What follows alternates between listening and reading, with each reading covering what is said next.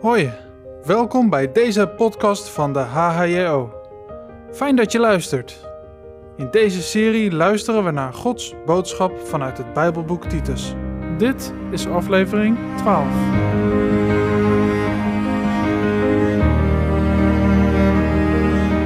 We lezen nu eerst samen Titus 2, vers 13 tot en met 15. Lees je mee.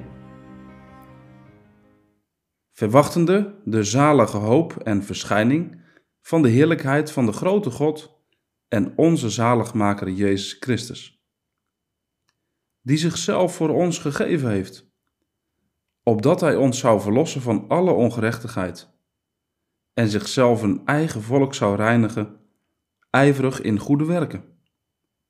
Spreek over deze dingen en vermaan en bestraf met alle ernst.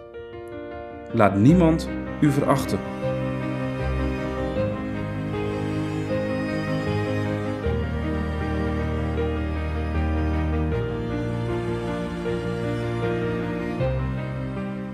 Zo handig wanneer je docent of je baas je even een korte samenvatting geeft van wat je doen moet, of even in een paar woorden vertelt wat iets betekent. Nou, hier in de brief van Paulus aan Titus zie je een mooi voorbeeld van zo'n treffende samenvatting van het evangelie.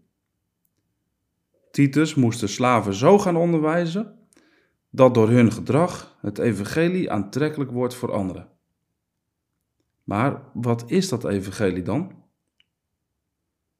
Ten eerste, en dat hoorde je in de vorige aflevering al, heeft dat evangelie alles te maken met de eerste komst van Christus naar deze aarde. Hij werd de mensen in alles gelijk, behalve in het zondige. Ten tweede heeft dat evangelie alles te maken met Christus lijden en sterven, zoals dat hier in vers 14 staat. Zodat hij ons kan verlossen van alle zonden en kan reinigen, kan wassen in zijn bloed.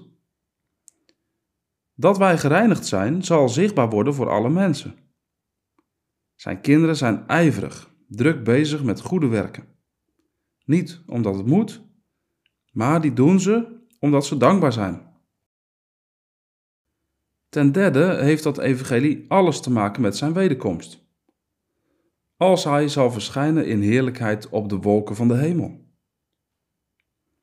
Zie jij ernaar uit dat hij terugkomt op de wolken van de hemel?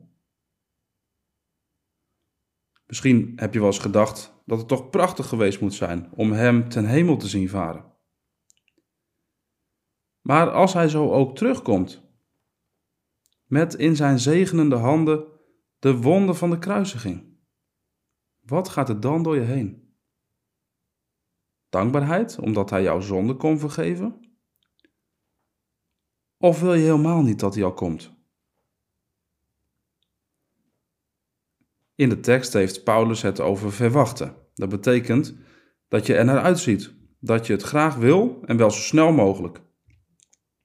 En wat verwacht je dan? De zalige hoop en verschijning van de grote God en zaligmaker Jezus Christus. Dus een zalige hoop. Je mag met zekerheid verwachten dat dan de zaligheid volkomen zal zijn. Onvoorstelbaar.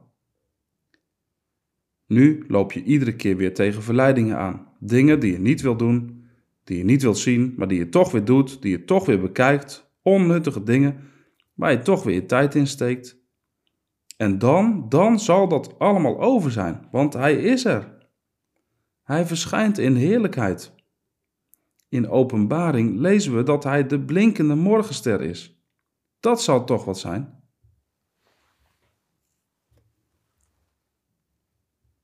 Paulus legt er weer de nadruk op. Hij heeft zichzelf gegeven.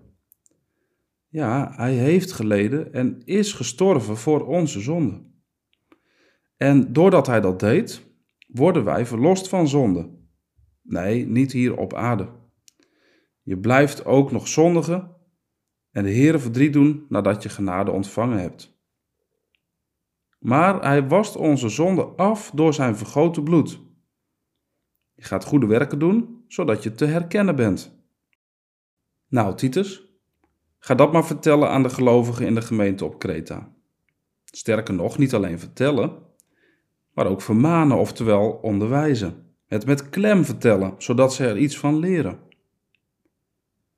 Hij hoeft zich voor zijn boodschap niet te schamen. Hij is tenslotte een vertegenwoordiger van de levende God. Hij, Titus, vertelt het met gezag, namelijk omdat het Gods woord is. Daarom mag ook niemand zijn woord verachten of er de spot mee drijven. Weer zo'n eye-opener. Wat doe jij als jij Gods woord hoort? Luister je goed? Of ben je meer druk met de spreker? Met iets dat hij verkeerd zei of anders had moeten zeggen? Of had hij niet zo somber moeten zijn en meer getuigend moeten spreken en ga zo maar door? Je meet het zo vaak af aan je eigen mening en gedachten. Je wil de, de dingen horen zoals jij meent dat ze goed zijn. Maar wanneer je nu je leven eens plaatst in het licht van de wederkomst, ben je dan nog zo druk met jezelf of is jouw woord dan een echo van Gods stem? Wil je dan juist andere mensen graag over God vertellen? Ben je dan nog altijd maar bezig? Heb je een volle planning? Of weerspiegelen jouw bezigheden iets van Gods grote daden?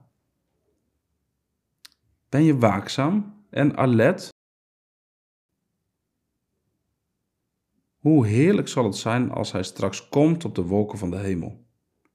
Als iedereen Hem zal zien. Als jij leeft vanuit die verwachting, dan kunnen anderen dat aan je zien. Dan ben je zo'n leesbare brief. Dan zullen mensen aan je merken dat de wereld niet meer het belangrijkste is, maar dat je je leven leeft als een vreemdeling op weg naar het vaderhuis met zijn vele woningen. Iemand heeft hier een lied over geschreven. Het is gebaseerd op de woorden in 1 Petrus 4. Het gaat als volgt. De grote dag breekt weldra aan, het einde van de tijd.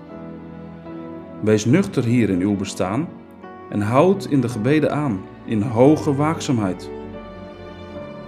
Laat als u spreekt uw woord steeds zijn een echo van Gods stem en laat de dienst, te groot en klein, een weerschijn van Gods daden zijn, verricht in kracht van Hem.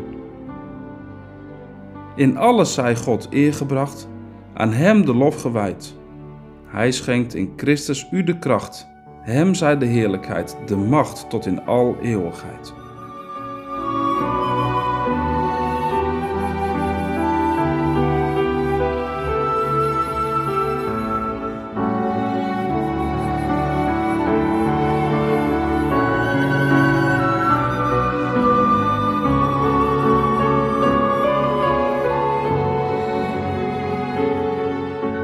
Paulus zegt: Spreek over deze dingen.